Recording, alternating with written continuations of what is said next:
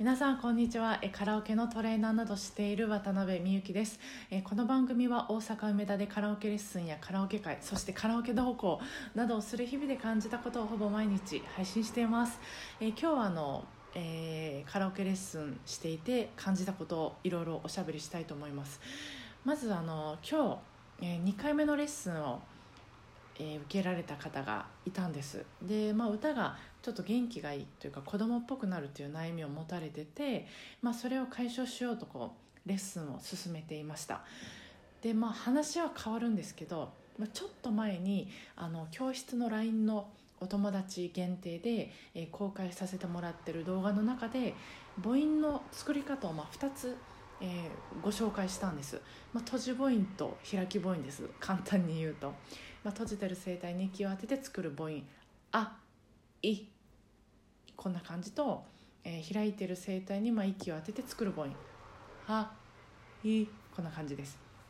で、えー、とこの方はみんなが「みんな英雄」っていう曲を歌われててで特に母音がたくさん出てくるフレーズ「明日明後日しあさあて新しい未来がやってくる」こんな感じでもう母音は全部閉じ母音であのフレーズ頭もフレーズの途中の母音も全部歌われてたんです、まあ、それがそのあの悩みの原因だったので、まあ、そこを、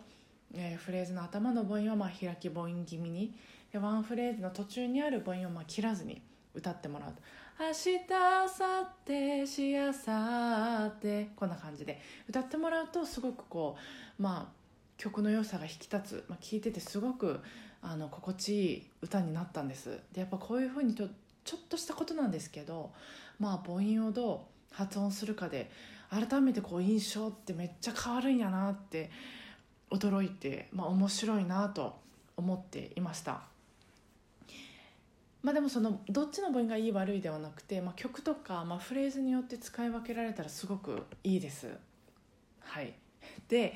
えっ、と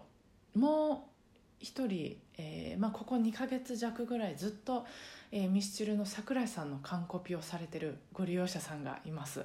で、えー最近ねその練習をがなんか飽きてきたそうなんです。でその夢中になってね特にあの桜井さんの声の、うんまあ、音色を真似されてたんですけど夢中になってた時期が過ぎてちょっとこう目標をなんか見失われたそうでそういうこう飽きを解消するにはっていう内容でいろいろお話ししてたんですこれって大事ですよね。飽きるってあると思うんですよ。歌に限らず何かをこう学んでたりして。飽きるとかあとモチベーションのアップダウンとかそういうことかな。私もあの語学が好きでいろんな英語とか台湾語とか中国語とか韓国語とかすごく興味のある言語はあるんですけどモチベーションのアップダウンが大きくてあのすごく、まあ、音楽もあるんですけどあのそんなストイックな方ではないし飽きやすいので、まあ、練習歌の練習方法とかも、まあ、目移りするんです。でその方はまあ環境を変えるのがいいのかなって言われていて、まあ、人から練習するお店を変えるとか歌う場所を変えるとかそうなったらまたあのいろんな人の、ね、カラオケバーとかでいろんな人の歌聴けてああの人すごいってなったらまた歌いたいってなるかもとかいろいろ言われてたんです。で私も飽きたら、まあ、課題曲とかその練習方法から一旦離れてもう本当に好きに好きな曲歌ったりいろいろ音楽また聴いていったりするんですよ。YouTube 見たり、まあ、そうしてるとやっぱりこうしびれる音楽とか歌声に出会ってうわこの声めっちゃすごい出してみたいとか